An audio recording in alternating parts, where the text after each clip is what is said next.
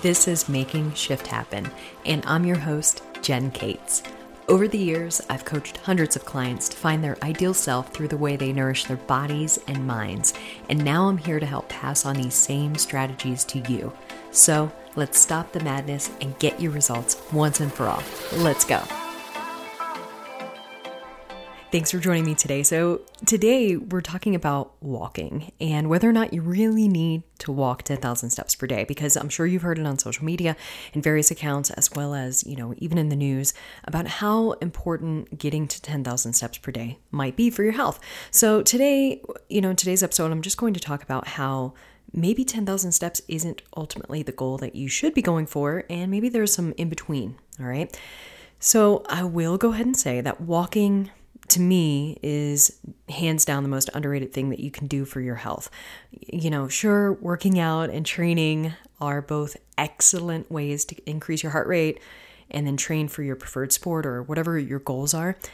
However, walking and your overall daily movement is such a game changer when it comes to supporting your healthy lifestyle and goals, especially if you do have a goal of losing weight, losing body fat, getting slimmer, whatever whatever you want to word it as that having that goal you might not be achieving it as quickly or as well as you can or as you could be if you're not walking or moving as much throughout the day. So, just, you know, chew on that for a little bit. But I do have some good news for you. I, you know, studies have shown that you do not have to aim for the 10,000 steps per day that you constantly hear about.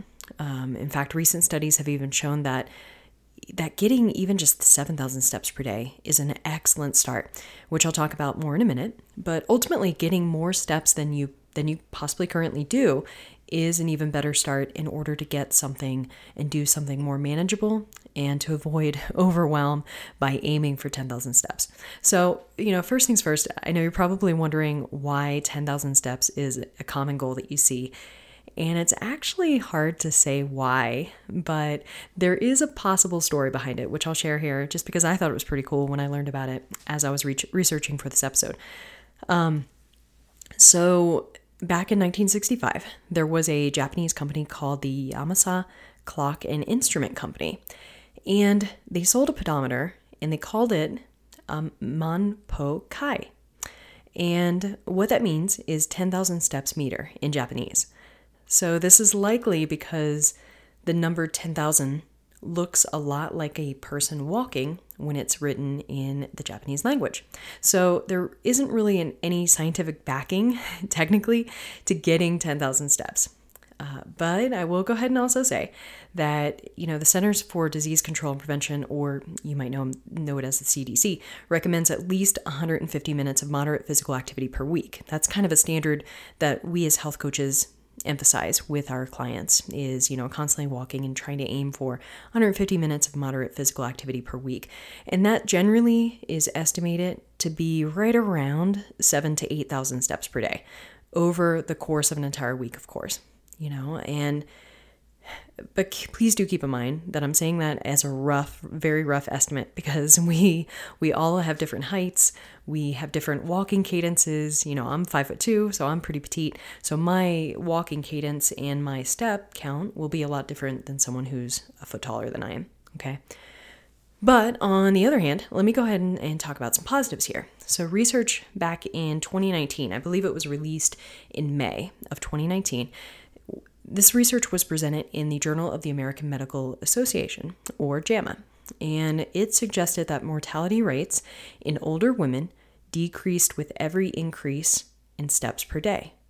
Okay, so let me repeat that one more time.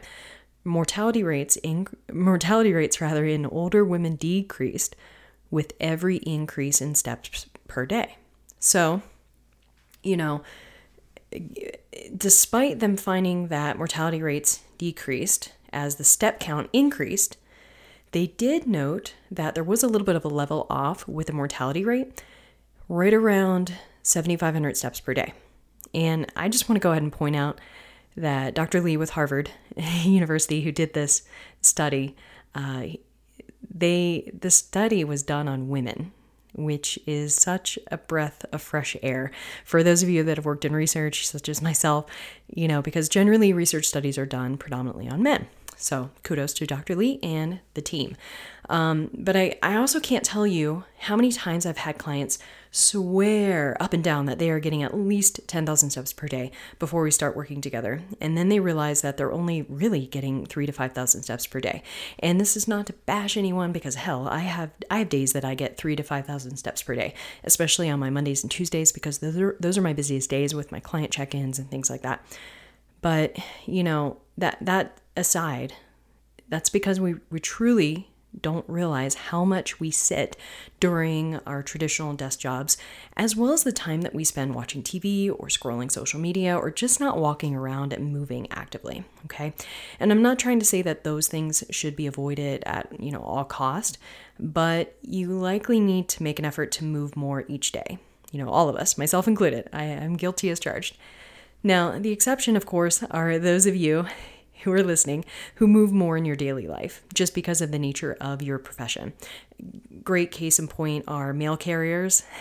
Shout out to a couple of you who are mail carriers. You know who you are. Um, I know you've, you've reached out to me about listening to me uh, on this podcast, so I appreciate that. As well as, you know, personal trainers, coaches, uh, physical therapists, you know, people who are very active and maybe patient oriented and might be moving around a little bit more in their day to day. So, you know, however, I will say most of us do work, generally speaking, a traditional desk job. And I want, for those of you who do work a traditional desk job, I want you to ask yourself this How often do you get up every hour when you are working? Okay, so when you're at your desk, how often do you get up every hour? Because I know a lot of folks that I talk to, they have back to back meetings, sometimes for eight hours a day. And, you know, your chances, if you're in that type of category, your chances for getting up and moving around are greatly reduced even more. So it's it's both equally astonishing and appalling for me to really think about how inactive we can be. So, you know, the bad news is that the act of sitting more during our days it, it could ultimately be causing an impact on our overall health. Re, you know, reduced movement it can result in um, higher glucose levels and it can even put you at risk for various chronic d- conditions like you know high blood pressure and other cardiovascular diseases. So some studies have even shown that increasing your steps per day can actually have the opposite effect by reducing your blood pressure and improving glucose levels. So that should really help motivate you to you know get moving. So you know of course then comes the question well Jen, how the hell do I get more steps if I'm stuck at a desk? I'll talk about that in a moment because I think that the first thing that we have to do is we have to become aware of how much we are moving. And there isn't really a technique that will work for everyone, you know, in terms of getting you to move more. So it will take some exploration on your part. So let me go ahead and say that first. But then, you know, definitely let's pay attention to just being aware of how much you move in a day. So this is when using a wearable technology with a pedometer can be extremely helpful. I personally wear a Garmin, and I've worn one for, gosh, like almost 15 years, actually, probably more than that.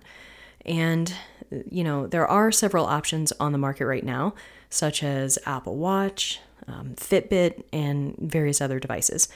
You also might even find one, you know, in your smartphone right now. So I, I know even Apple or iPhones rather, they have a built-in pedometer because they have an accelerometer in the phone and you know it can it can show you your your steps at the end of the day. However that does require you to have your phone with you at all times which isn't really necessarily you know i, I don't think that's that's something that everyone wants everyone wants to do in their life rather. So i would suggest looking at some of the wearable you know technologies that are out in the market, find one that fits your budget, and find one that meets your needs, especially for your specific sport. Okay. Uh, now, once you learn how many steps you average in a day, so go ahead and wear that wearable t- device for at least a week or two. And, you know, wear it even when you're showering, when you're cleaning, when you're moving around, you know, right when you wake up, go ahead and slap it on and then wear it throughout the day. Take it off when you're ready to go to bed. That will be the most accurate, you know, indicator of how much you actually move and, and walk around every day. Okay. So once you learn how many steps you average in a day, then you should try to set a small goal to increase it if you need to by, you know, right around let's start with 500 to 1000 steps per day, okay? Something very doable. Start small and then you can see it add up over a week because when you think about it, an additional 1000 steps a day comes out to 7,000 more steps for an entire week. So you see how it just keeps adding up. And of course there's other ways once you become aware of how much how many steps you do get in a day in a day rather. There are a variety of different ways that you can you know move more. You can take the stairs. Of course, this is a common one. You can take the stairs instead of the elevator at work if you're if you're going back to work right now. Um, if you're out at stores, take the stairs. You can park further away from the stores that you shop in. You can also set an hourly reminder or alert to get you up and walk around every you know few every every hour but try to do it for a few minutes you know maybe five minutes or so. Get some water go to the bathroom things like that. You can also even get up during commercial breaks while you're watching tv so that works really well. You can stretch a little bit kind of move around. You can play with the dog, play with the kids if you have them, you know, do some outdoor activity if it's not, you know, blistering hot or blistering cold outside. You can even do errands around the house, like cleaning and, and doing laundry, because those things you'd, you'd be amazed, like folding laundry, especially. I know everyone, it's probably the bane of your existence, but still, uh, it can make a dramatic impact in just your overall moving. Now, another thing that I'm a huge fan of, and, and I do have a dog, is going for a longer walk early in the morning as well as after dinner. You know, now I will admit during the winter winter months or when it's darker out, I don't really go for an early walk super early in the morning. Um, usually I'm waiting, you know, till 9 a.m. or so, or whenever I have a break in between clients or something like that. But, you know, doing it after larger meals during your day can also help with digestion too. So that's something to consider as well. Uh, you can also, this is one of my favorites, you can walk while on any remote meetings or talks for work if you can you know, or at least stand up during those meetings, especially if you are working at home a little bit more right now. And even if you're on video chat, people don't really necessarily know if you're standing or sitting. Um, and honestly, no one's going to think twice if you are standing and you're on a Zoom call or anything like that. Because here's the thing I think all too often, uh, a lot of individuals that I talk to are, are nervous about walking while in a meeting for work or on a video chat with, with, with a client or on a video meeting with work because they're worried about what their colleagues might think of them or what their clients might think of them. And I think that that, that uh, you know, embarrassment or fear or something like whatever you want to call call that emotion that you feel, that really needs to be dropped because what we need to do as humans is we need to make that the, these types of things normal. We need to make them the norm. That way, more and more people in your circle at work and with your friends will accept them as the norm. They'll accept going on a walking meeting as the norm. They'll accept standing up during a meeting as the norm. The more it's accepted as the norm, the more, you know, it's just not going to be an issue anymore. Besides, I don't think many people would argue with you for making an, an effort to improve your health okay? I, I really really don't. If they if they're going to say something about you trying to improve your health then i think that might be an issue that they have that they might need to work on. So i will say these suggestions are great for an able-bodied person but you know what about those of you who have maybe a mobility issue or a respiratory issue that prevents you from moving around as much or what if you're an older individual and you have limited access to moving around? You know, to me, the best way to approach this is to do what is most accessible to you in your own means. If that means that you're only getting four to 5,000 steps per day, great, then do it. Because if that's what you're able to do, given your limited mobility and, you know, accessibility, make make the effort to do whatever you're possible you you're able to do okay because, like I always say, you know, something most often is better than doing nothing. Okay. Even, I mean, hell, even if you have limited mobility with your legs and you're still able to use your arms and your hands, then use a hand cycle. And, you know, that can help you get some movement in if you're bedbound or you have limited mobility. So, you know, don't don't look at these studies as a negative because you can definitely spin these for your own health and your own abilities. Okay. Now, on the opposite end of the spectrum, it's also great if you can get to 10,000 steps or beyond. There isn't really a maximum number of steps that you should do daily. Okay. So if you can easily hit more than 7,500 steps, then go for it. All right. Uh, that being said, I really appreciate you listening, and I'd love to hear how you're making an impact on your total steps per day. So DM me on Instagram at Shift Human Performance and let me know what you're doing, what shifts you're making. And that being said, too, for any mountain bikers listening, I have an update for you. If you do want to get stronger this season and are finally ready to put off the excuses of not having enough power on your pedals, then you need to join my Shred Stronger Strength program. You know, we start Monday, March 29th. I, I will have a link in the show notes, so check it out. And that link is to sign up and show your interest. And you'll learn more. I'll provide you some more information, but I'll give you all the details of the program when you sign up. Again, sign up's free, doesn't cost a thing except a minute of your time. All of my programming is for $49 a month, or you can pay for six months at a reduced investment of $39 a month group rate.